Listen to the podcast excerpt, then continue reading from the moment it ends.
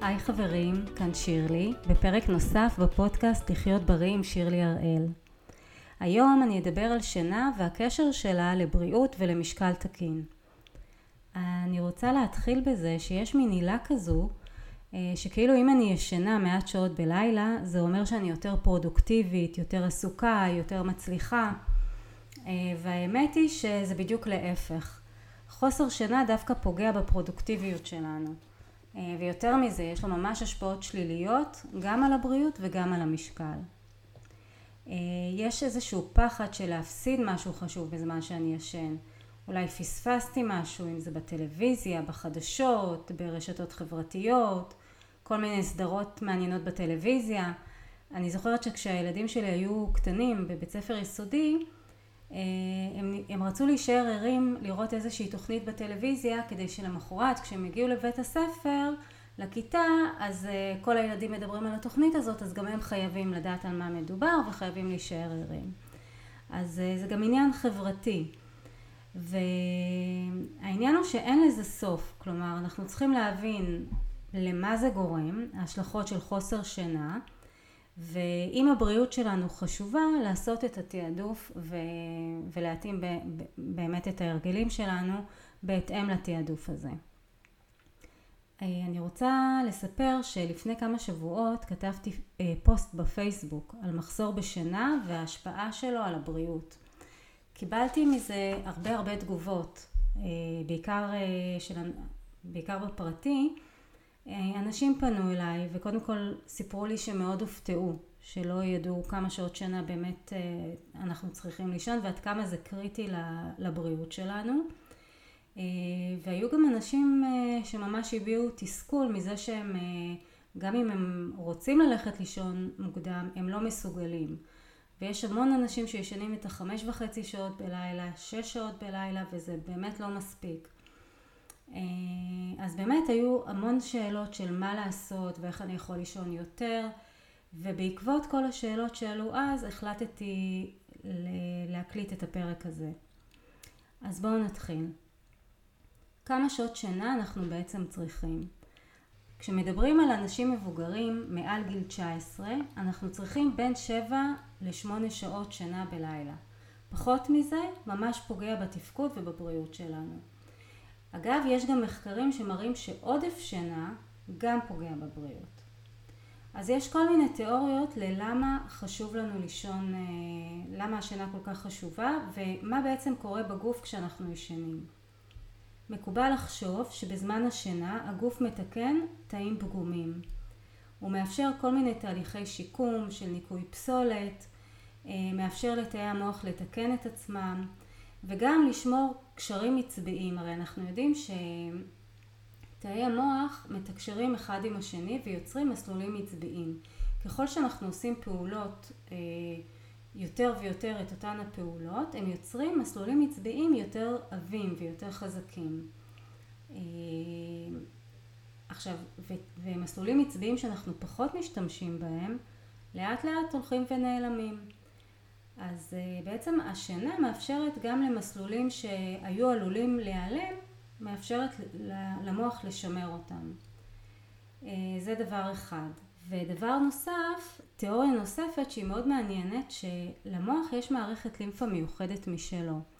ובעצם בזמן השינה המערכת הזאת מנקה את הפסולת המטבולית שמצטברת במוח. והתהליך הזה לוקח שבע שעות, כלומר מי שישן פחות משבע שעות, התהליך הזה לא, לא מתקיים במלואו. וזה, תחשבו, זה דבר מאוד משמעותי. אז אה, אנחנו כולנו יודעים מניסיון ששינה טובה משפיעה על רמת האנרגיה שלנו, על מצב הרוח, אפילו על מראה האור שלנו. וגם היא משפיעה על משקל הגוף. ואיך זה קורה? יש לנו שני הורמונים בגוף שנקראים לפטין וגרלין. הם מווסתים לנו את תחושת הרעב והשובע, ושניהם מושפעים ממספר שעות השינה שלנו בלילה. גרלין הוא הורמון הרעב. הוא מאותת למוח כשאנחנו רעבים. אנחנו אוכלים, ואז עולות רמות הלפטין, שהוא הורמון השובע, ו- וזה מאותת לגוף שאנחנו שבעים ואפשר להפסיק לאכול. מה שקורה כשאנחנו לא ישנים מספיק בלילה, רמות הגרלין עולות ורמות הלפטין יורדות. ואז אנחנו מרגישים יותר רעבים במהלך היום. ואנחנו כולנו מכירים את זה. בלילה שאנחנו לא, בלילה שאנחנו לא ישנים מספיק, אנחנו קמים למחרת בבוקר ואנחנו יותר רעבים. עכשיו זה לא שאנחנו יותר רעבים ואנחנו נאכל את הירקות ונאכל את הפירות ואת הדגנים המלאים והקטניות, לא. אנחנו בדרך כלל גם נעשה את הבחירה של המזון ככה על הדרך, יותר נאכל את הפחמימות הריקות, את הסוכרים, את המתוקים, אז כל הג'אנק הזה, מה שמהיר וזמין לנו, אנחנו נאכל ממנו ונאכל יותר כי אנחנו מרגישים יותר רעבים. כל הדברים האלה גורמים גם לתנודות קיצוניות ברמות הסוכר בגוף, ואז יש קפיצות ברמות האנרגיה. אנחנו פתאום, יש לנו קצת יותר אנרגיה, ואז בבת אחת האנרגיה יורדת, אנחנו מרגישים יותר עייפים, וזה מעגל קסמים שחוזר על עצמו. אז אה, מחסור בשינה גורם לנו אה, לעלות במשקל. גם תחשבו על זה שבדרך כלל אם אנחנו הולכים לישון יותר מאוחר וצופים בטלוויזיה, אז אנחנו מרגישים ככה יותר עייפים, ושמגיע לנו משהו וזה הזמן שלנו לעצמנו. אז אנחנו בדרך כלל אה, נוטים לחטוף פה משהו ושם משהו, ואם יש פרסומת ככה לאיזשהו ארטיק בטלוויזיה, אז ניקח מהארטיק או מהגלידה או איזשהו חטיף. כלומר, גם הדברים האלה לא במיוחד אה, תורמים לנו למשקל תקין. עכשיו, אחרי לילה של חוסר שינה, גם יש יותר עייפות וגם פחות יהיה לנו חשק להתעמל, כי אנחנו, כל התחושה הזאת היא של אה, אני יותר רעבה, אני אוכלת ג'אנק, ולמי יש בכלל כוח לעשות פעילות גופנית, זה גם עושה את שלו לגבי ההשמנה. חוץ מעלייה במשקל יש עוד נזקים שיכולים להיווצר ממחסור בשינה. אז ראו שמחסור בשינה מגדיל סיכון למחלות לב וכלי דם. יש עלייה באירועים של התקפי לב ושל שבץ מוחי. אה, יש סיכון מוגבר לסוכרת מסוג 2. יש אה, לחץ דם גבוה. וירידה ביכולת הקוגניטיבית שלנו, כלומר זמני תגובה יותר איטיים. הזיכרון וכושר הלמידה פחות טובים, ומן הסתם כל הבחירות שנעשה באותו יום יהיו פחות טובות. אז תחשבו גם בקטע של נהיגה, בקטע של אה, פגישות עבודה חשובות שיש לנו ביום אחר, אחר, אחר כך, הם ייפגעו. אה, מחסור בשינה משפיע גם על מצב הרוח שלנו ואנחנו כולנו מכירים את זה, אנחנו הרבה פחות נחמדים אחרי לילה שלא ישנו וגם יותר רגישים, יותר עצבניים לסביבה ואם אנחנו ישנים במהלך היום אחר כך איזה שעה, שעתיים זה, זה מתאזן ואנחנו חוזרים לעצמנו. מחסור בשינה קבוע מעלה גם סיכון לדיכאון וחרדה. אז אני מקווה ששכנעתי אתכם שחשוב לצורך הבריאות שלנו לישון את השבע שמונה שעות שינה בלילה. עכשיו איך אנחנו עושים את זה? מה אנחנו עושים כשאנחנו לא מצליחים לישון כל כך הרבה שעות? אז קודם חשוב להבין מה הסיבה לחוסר השינה, כי יש המון המון גורמים שיכולים אה, להשפיע על זה. יש תרופות מסוימות, יש מתח, אה, כאב כרוני, גלי חום של גיל מעבר. יש המון המון סיבות וחשוב אה, לבדוק מה המקור לחוסר שינה ולטפל בהתאם. אבל בכל זאת יש כמה דברים שאנחנו כן יכולים לעשות. הדבר הראשון זה ליצור הרגלים של שגרת שינה וזה מתחיל בשעות קבועות של יקיצה ושעות קבועות של הליכה לישון. ומה שאני מציעה, אם אנחנו כרגע ישנים את השש שעות בלילה, אז ואנחנו רוצים להגדיל את זה לשבע שעות, ניקח את הטווח של שמונה שעות, אפילו נלך לישון שעה אחת יותר מוקדם, כדי שבפועל אנחנו נוכל לישון את השבע שעות. כלומר, ניקח לנו שעה ספייר ש... שנוכל שם לא להירדם, שננסה להירדם במהלך השעה הזאת, ואז כן להרוויח את השבע שעות שינה.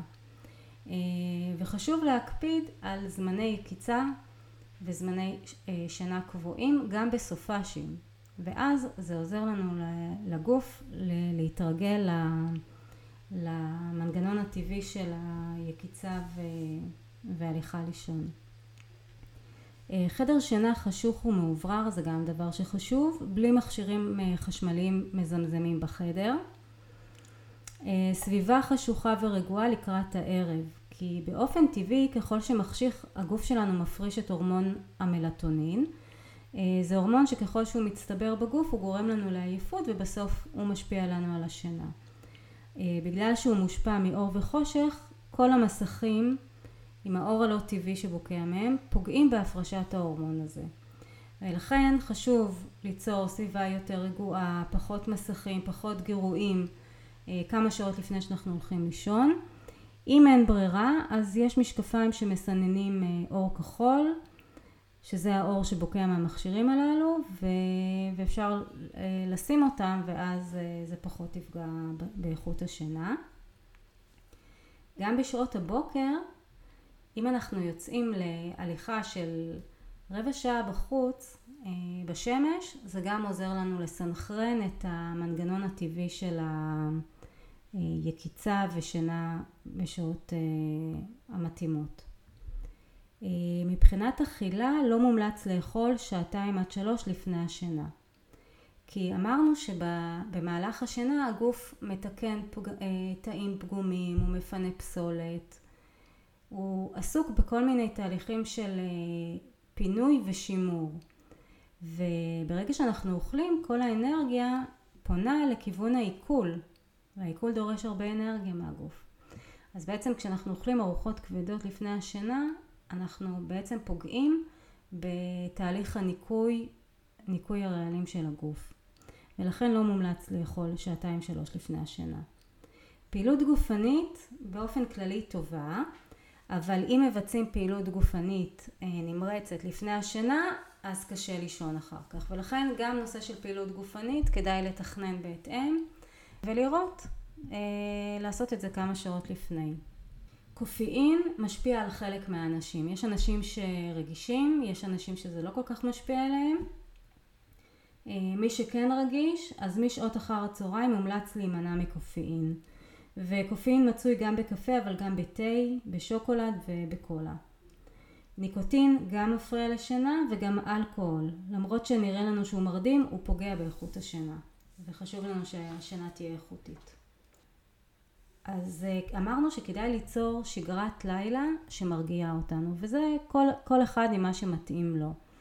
יש אנשים שמתחברים למדיטציות, לתרגילי נשימה, יש אנשים שאוהבים להקשיב למוזיקה מרגיעה, אה, לקרוא לפני השינה קצת, בתנאי שזה לא איזה משהו, ספר של אקשן או משהו כזה, אמבטיה חמה, אה, להקשיב לקולות של טבע, כל אחד מה שמדבר אליו, כשהמטרה באמת להרגיע את הגוף ולהרגיע את הגוף ולהרגיע את המחשבות וכמה שיותר אה, עם פחות פעילות כדי שנוכל לישון טוב. שנת צהריים למי שקשה להירדם בלילה היא בעייתית ולכן מי שלא מצליח לישון את השבע שעות שינה בלילה עדיף לא לישון צהריים כדי שבלילה הוא יוכל להירדם ומבחינת התזונה אמרנו לא לאכול ארוחות כבדות שעתיים שלוש לפני השינה אבל מי שחייב משהו קטן אז הוא יכול לאכול בננה או שני תמרים או מעט קוטג' זה מזונות שמכילים אה, חומצת אמינו טריפטופן שהיא חיונית לגוף. היא גם מרפה מתח והיא גם משרה שינה ו... והיא גם מהווה חומר גלם ליצירת מלטונין. אז זה גם אופציות אה, טובות. אז זהו חברים, אה, אם אני אסכם את הפרק שהיה לנו היום אז ראינו ששינה היא לא מותרות והיא לא מיועדת לעצלנים. מי שישן 7-8 שעות זה לא אומר שהוא עצלן ולא פרודוקטיבי, להפך. וראינו שהיא דבר מאוד מאוד חיוני והיא חשובה לבריאות שלנו. היא עוזרת לשמור על משקל תקין, היא עוזרת לנו להיות בשליטה על מה נכנס לנו לפה. אה, ראינו שלמחסור בשינה כשהוא קבוע יש השפעות מאוד דרמטיות על הבריאות. ראינו שהוא מעלה סיכון למחלות לב וכלי דם, ללחץ דם גבוה, לסוכרת. ראינו שהוא משפיע על תפקוד המוח, הוא מאט את זמני התגובה, הוא פוגע בתהליכי למידה וזיכרון. כל תהליכי קבלת החלטות שלנו נפגעים ושינה של פחות משבע שעות לא מאפשרת להשלים את תהליך הניקוי של הפסולת המטבולית במוח. אני חושבת שזה מדהים. אני שמעתי את זה ו... רק כששמעתי את הדבר הזה הבנתי עד כמה זה חשוב. וראינו שיש דרכים מאוד פשוטות שיכולות לעזור לנו לישון, אבל קודם כל חשוב, כמו שאמרתי קודם, להבין מה המקור לבעיה של החוסר שינה. יש אנשים שזה דום נשימה, שיש להם מספר פעמים בלילה, ואז יש לזה גם כל מיני פתרונות, לפעמים זה סטרס. אז באמת חשוב להבין, ואם צריך ללכת אה, למעבדת שינה ולבדוק את זה, אז כדאי לעשות את זה. אז זהו זה להיום, תודה שהייתם איתי. אה, ניתן ליצור איתי קשר דרך האתר שלי, שירלי הראל, או בדף הפייסבוק. אז נתראה, ושרק נמשיך להיות בריאים ומאושרים. כל האמור בפודקאסט לחיות בריא עם שירלי הראל הוא בגדר מידע כללי בלבד ואינו מהווה טיפול אישי או ייעוץ תזונתי אישי. לפני ביצוע ההמלצות שהובאו בתוכנית, יש להיוועץ ברופא או באיש מקצוע אחר.